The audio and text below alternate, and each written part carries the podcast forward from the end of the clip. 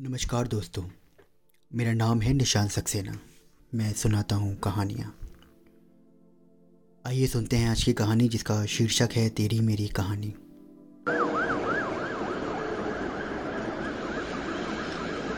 अस्पताल की एंबुलेंस से जब नेहा की डेड बॉडी को उतारा जा रहा था तो मोहल्ले वालों की भीड़ जमा हो गई थी। सब जानते थे कि नेहा काफ़ी समय से बीमार थी। फिर भी जानना चाहते थे कि क्या हुआ। कैसे हुआ? किसी ने तो यहाँ तक कह दिया कि बेमौत मारी गई बेचारी। ऑपरेशन ना होता तो पता नहीं और कितना जी लेती। सांत्वना देने का ये तरीका घर के सदस्यों को और दुखी कर गया। आश्चर्य है कि जन्म होता है तो कोई ये नहीं पूछता कैसे हुआ। सब यही जानना चाहते हैं कि लड़का हुआ या लड़की। लेकिन मृत्यु सदा एक सी नहीं होती। कभी कम उम्र में, कभी दुर्घटना में, कभी बीमारी, यानी मौत के सौ बहाने हैं। आखिरकार एक ही जवाब इतनी सी ही लिखी थी। निखिल को याद आ रहा था इस बड़े शहर का बड़ा अस्पताल। डॉक्टर भी फॉरेन रिटर्न और वेल क्वालिफाइड।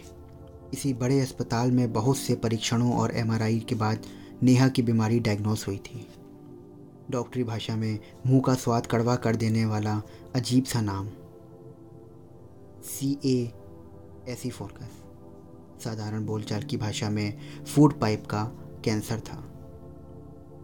उसके खाने पीने में कठिनाई हुई, वज़न कम होने लगा और उल्टियों को देखते हुए उनके निजी डॉक्टर ने केस इस बड़े अस्पताल में रेफर कर दिया था। दो तीन महीने की बीमारी बढ़ गई थी। और डॉक्टरों के पास ऑपरेशन के सिवा कोई और विकल्प ना था। जब नेहा और निखिल माँ के साथ ऑपरेशन की तारीख लेने गए थे तो देखा कुछ पेशेंट्स के बाल उड़े हुए थे तो कुछ ने सर पर कपड़ा बाँध रखा था। निखिल ने नेहा को छेड़ा। ओहो तुम भी ऐसी हो जाओगी। नेहा ने जवाब दिया तो क्या हुआ? तुम कौन सा मुझे ब्यूटी कॉन्टेस्ट में हिस्सा लेने के लिए भेज रहे हो? अरे, नन ही तो बन जाऊँगी। फिर एक खराब केस जब ओटी से निकला। तो निखिल ने नेहा के कंधे पर हाथ रखकर कहा, चलो नेहा, वापस चलते हैं। अभी जैसी भी हो, हमारे सामने तो हो। देख रही हो, इस परिवार ने पैसा भी लगाया, लेकिन इनका पेशेंट फिर भी नहीं बचा। माँ भी उसकी बात से सहमत थी। उनका विचार था कि भगवान इतना निर्मम नहीं हो सकता। वह, तेरी बेटी सलोनी की तो ज़रूर सोचेगा और रहम करेगा, मगर नेहा को तो एक ही जिद थी अगर जीना है तो स्वस्थ होकर क्यों ना जीऊं? अरे, इस मरीज़ के परिवार वालों को ये संतोष तो होगा कि उन्होंने अपने घर के सदस्य के इलाज में कोई कमी नहीं रहने दी। सच कहूँ निखिल तो अब मुझसे इस दर्द के साथ नहीं जिया जाता है। तुम अपने सब काम छोड़कर मेरी देखभाल में लगे हो। अपनी बच्ची को भी मैं ठीक से नहीं देख पाती। अब जो होना है, हो जाने दो, प्लीज़। उसकी आवाज़ भर्रा आई थी। फिर ऑपरेशन के लिए सम्मान गए थे, या फिर यूँ कहिए कि ऐसा ही होना लिखा था। उस बड़े शहर के बड़े हॉस्पिटल में बड़े बड़े डॉक्टरों ने नेहा का ऑपरेशन किया था। फिर कहाँ गलती हो गई? नेहा ने ऑपरेशन टेबल पर ही दम तोड़ दिया था। डॉक्टरों के अनुसार लास्ट स्टेज थी कैंसर की। सारी औपचारिकताएँ निपटाकर मृत शरीर घर लाया गया, जहाँ कभी नेहा और उसके परिवार की हँसी गुजा करती थी, वही घर आज उदार, उदास और निष्प्राण हो गया था। अपना एक सदस्य खोकर शोक के ऐसे समय में सांत्वना देने वालों का उस परिवार को बहुत सहारा होता है। आज जो सांत्वना दे रहा है, कल उसके चले जाने के बाद उसका स्थान दूसरा सांत्वना देने वाला आ जाता है। बस ऐसे ही दुनिया चली आ रही है और जाने कब तक चलती रहेगी? यही तो यक्ष का भी प्रश्न था धर्मराज युधिष्ठिर से, कि इस संसार का सबसे बड़ा आश्चर्य क्या है? और युधिष्ठिर का उत्तर था मनुष्य अपने सामने कितने अपनों को शमशान तक छोड़ कर आता है, फिर भी कभी नहीं सोच पाता कि अंततः उसे भी यहाँ आना है। निखिल की माँ के आँसू थमने का नाम नहीं ले रहे थे। हाय, जाने जाने की उम्र क्या थी मेरे बच्चे की? खाने पहनने की उम्र में क्यों तू क्यों चली गई? मेरे बच्चे ने क्या सुख देखा था? छोटी उम्र में बाप चला गया और अब बहू साथ छोड़ गई। इस नन्ही सी बच्ची को कौन संभालेगा? कौन संभालेगा? रह रहकर दूसरी औरतों का रुदन भी इसमें शामिल हो जाता। बाहर पुरुषों में एक भुक्त बोगी अपने दर्द भरे अनुभव सुना रहे थे। ओ जी, मैं मैं बताऊँ आपको, एक दिन अपने भतीजे नू एक बड़े अस्पताल में लेके गया था। पहले कहने लगे कि ऑपरेशन करवाओ, पर आप वेटिंग में हो और बेड खाली नहीं है। पर बुकिंग ना होने के बावजूद भी उन्होंने कॉन्ट्रैक्ट भरवाया। अब भाई कमाल है, जैसे अस्पताल ना हो गया, रेलवे रिजर्वेशन का हो गया।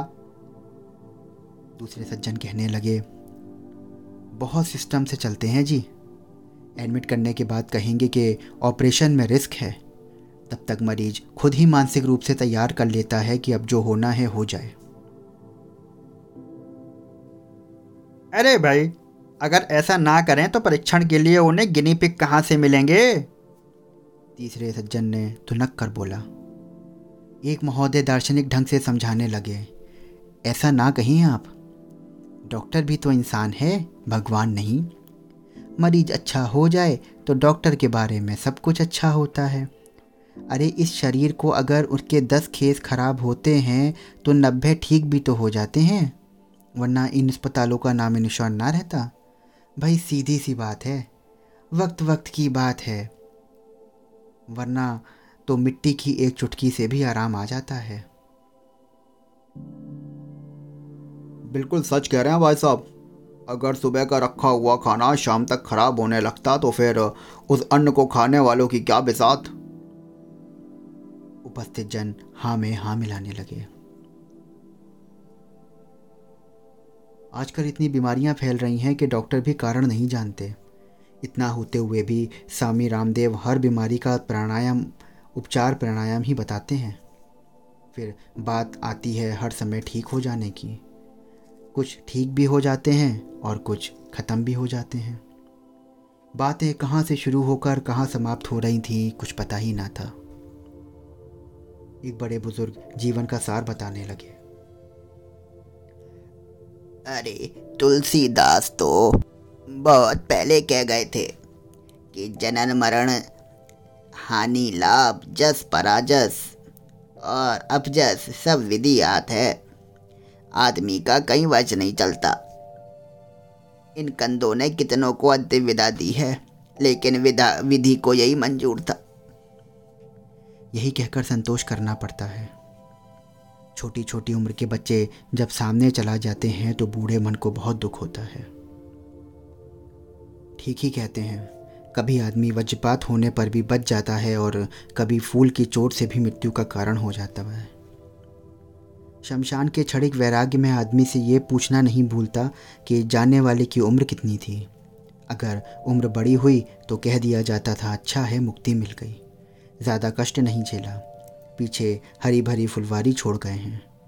फिर अपनी और उसकी आयु के बीच के साल गिनकर मन संतोष कर लेना चाहता है कि अभी अपने जाने में तो बहुत समय है। छोटी उम्र का हुआ तो शायद कोई ईश्वर को याद कर लेता है। बच्चे जब माता पिता के लिए दुआ मांगते हैं तो उनके पीछे अपने सर पर सुरक्षा का हाथ बने रहने का भाव भी होता है। उठावनी के रस्म के बाद धीरे धीरे सब लोग हाथ जोड़कर विदा हो गए थे। निखिल ने रोती हुई माँ को सहारा देते हुए उठाया। माँ, अब तेरे रोने से वो लौट नहीं आएगी। ये समझ लो कि यहाँ की चीज़ थी, वहाँ चली गई। हमसे भी कहाँ संभाली जा रही थी? भगवान ने शायद उस पर दया की और उसे उसके दर्द से मुक्ति दे दी। हाँ मेरे बच्चे, लेकिन हर बार तू ही क्यों? तेरे ही साथ ऐसा क्यों होता है? तेरे खेलने की उम्र थी तो पिता चल बसे। अब तेरी बच्ची सलोनी को माँ की ज़रूरत है तो वो चली गई। भगवान के घर जाने उस उस माँ को की क्या ज़रूरत थी जो वो चली गई। माँ को किसी तरह से चैन नहीं आ रहा था। माँ, शायद इसलिए कि I am the chosen one, उसने मुझे चुना है। शायद वो दर्द उसी को देता है जो सह सकता है। माँ, मैंने तुम्हें पहले कभी नहीं बताया कि जब नेहा साथ थी तब भी उसे खोने का डर बना रहता था। रात करो, उठ उठ के उसको देखता था कि साँसें चल रही हैं ना, और अब तो उसे खोने का डर ही नहीं है। निखिल अटकते अटकते बोला, माँ, अब रोने का समय नहीं है, अब सलोनी को संभालने का समय है। माँ उसे देखते हुए सोच रही थी कि कित, कहाँ से इतनी सहन शक्ति आ गई है निखिल में। शायद अभावों ने उसे पत्थर का बना दिया था। शायद अभाव का यही अर्थ है कि कोई भाव ना रहना, भाव शून्य हो जाना। शायद अपनी दस वर्ष की बच्ची सलोनी को संभालने के लिए उसने दिल पर पत्थर रख लिया हो। कैसी विडंबना है कि सुख के दिन थोड़े और दुख की घड़ियाँ लंबी हैं। शायद इसलिए कि दुख के दिन हम सभी अपनी सुविधा अनुसार निश्चित करते हैं। आज जन्मदिन की पार्टी है कल विवाह पर जाना है आज उस बच्चे का जन्मदिन है। सब कुछ। हम हर खुशी की तैयारी में सुख की घड़ियाँ कब बीत जाती हैं पता ही नहीं लगता। दुख अवांछित मेहमान की तरह आ धमकता है। उसकी मनहूस छाया यहाँ से वहाँ चिपक जाती है चाहे जितना प्रताड़ित करो। ये टस से मसीह नहीं होता। इस दिन पृथ्वी की रात के हवाले आ, कर देता है और रात फिर इसे दिन को सौंप जाती है।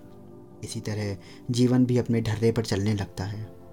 सभी अपनी दिनचर्या पर लौट आते हैं और उसी तरह से निखिल के यहाँ भी सब अपनी जीवनचर्या पर लौट आए थे। निखिल का सुबह उठना, सैर पर जाना, आकर सलोनी को स्कूल के लिए तैयार करना और घर के कामों में नौकर का हाथ बटाना, उसे तो माता और पिता दोनों के कर्तव्य जो निभाने थे। सलोनी का ट्यूशन, कार्टून, माँ के सत्संग और ऊपर से सब सामान लगता था। लेकिन अंदर ही अंदर वो नेहा की कमी को महसूस कर रहा था। सलोनी भी गुमसुम हो गई थी। एक शाम वह टीवी देखते देखते सोफे पर सो गई थी। शाम को काम से लौटकर निखिल ने उसे सीधा करने की कोशिश करी तो उसे एक नम सा कागज़ मिला, जो लिखते समय सलोनू के आंसुओं से भीग गया था। डॉक्टर अंकल, आपने मेरी मम्मी को क्यों मार दिया? दादी कहती हैं कि मम्मी भगवान के पास चली गई हैं। भगवान, आपने ऐसी दुनिया क्यों बनाई जिसमें मेरे पापा के पास अपने पापा नहीं है और मेरे पापा के पास मेरी मम्मी नहीं है? कितना अच्छा होता कि एक बार बनी हुई दुनिया फिर हमेशा वैसी ही रहती। यहाँ कोई ना मरता।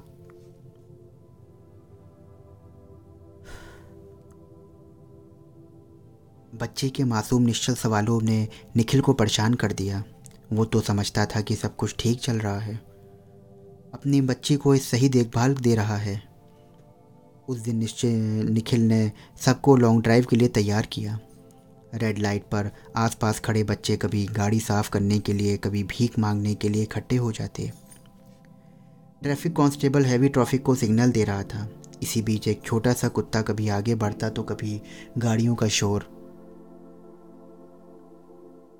यह सब सलोनी भी देख रही थी। हम्म, देख रही हो ना बेटा? भगवान ने दुनिया बनाई है हमें दिखाने और सिखाने के लिए। अगर सब कुछ एक जैसा रहता तो बोर होकर हम एक दूसरे का सर फोड़ देते। ये देखो कुछ माँ बाप के बच्चे ही नहीं हैं और कुछ बच्चों के माँ बाप ही नहीं हैं। ये सोचो कि अगर तुम्हारी मम्मी बीमारी में ना मरती और किसी दुर्घटना में मारी जाती तो? ये सोचकर भगवान का धन्यवाद करो।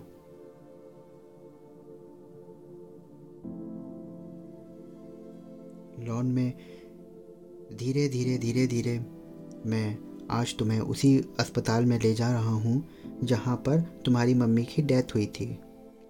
तुम जैसे स्वस्थ बच्चे वहाँ अंदर नहीं जा सकते, लेकिन मैं तुझे लॉन में ले चलता हूँ। लॉन में मरीजों के रिश्तेदारों की भीड़ थी। कुछ माता पिता बीमार बच्चों को घुमा रहे थे, कुछ डे केयर वार्ड में रखने के बाद उन्हें घर ले जा रहे थे। किसी की नाक में पाइप था तो कोई प्लास्टिक की थैली पकड़े हुए था, जिसमें शरीर से निकला गंदा द्रव्य एकत्र हो रहा था।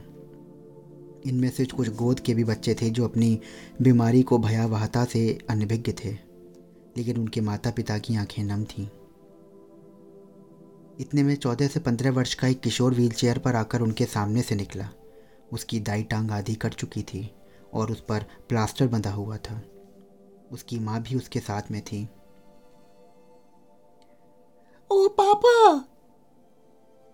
क्या हुआ?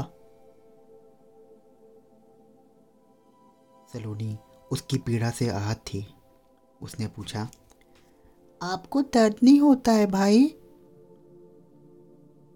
आज लड़का बोला,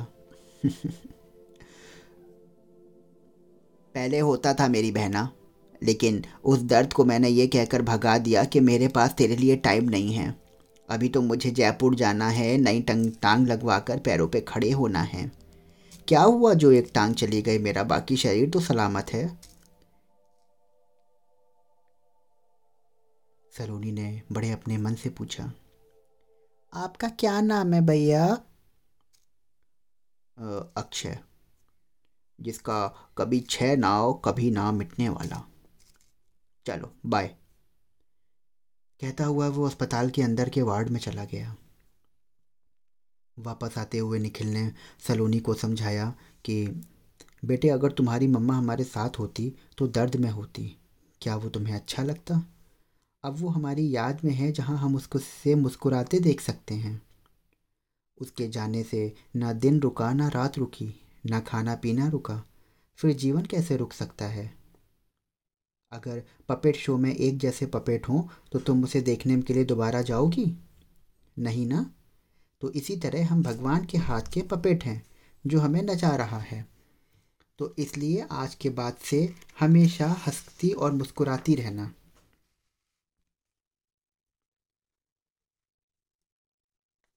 अच्छा अब दादी को बताओ क्या समझ में आया? निखिल ने सलोनी को छेड़ते हुए कहा। और सलोनी दांत दिखाकर मुस्कुराने लगी। यही तो है उसकी तेरी मेरी कहानी। सबकी कहानी। हम सबकी कहानी जहाँ जन्म मरण हम नहीं चुनते, बल्कि वो हमें चुनते हैं, जो जब तक जीवन है, इसे हँसते मुस्कुराते जी लें। तो दोस्तों, ये थी आज की कहानी।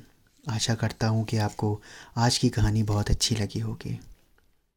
मिलता हूँ फिर आपसे एक नई कहानी के साथ। तब तक मेरे साथ बने रहें, हँसते रहें, मुस्कुराते रहें और मेरे चैनल को फॉलो करना, सब्सक्राइब करना बिल्कुल ना भूलें।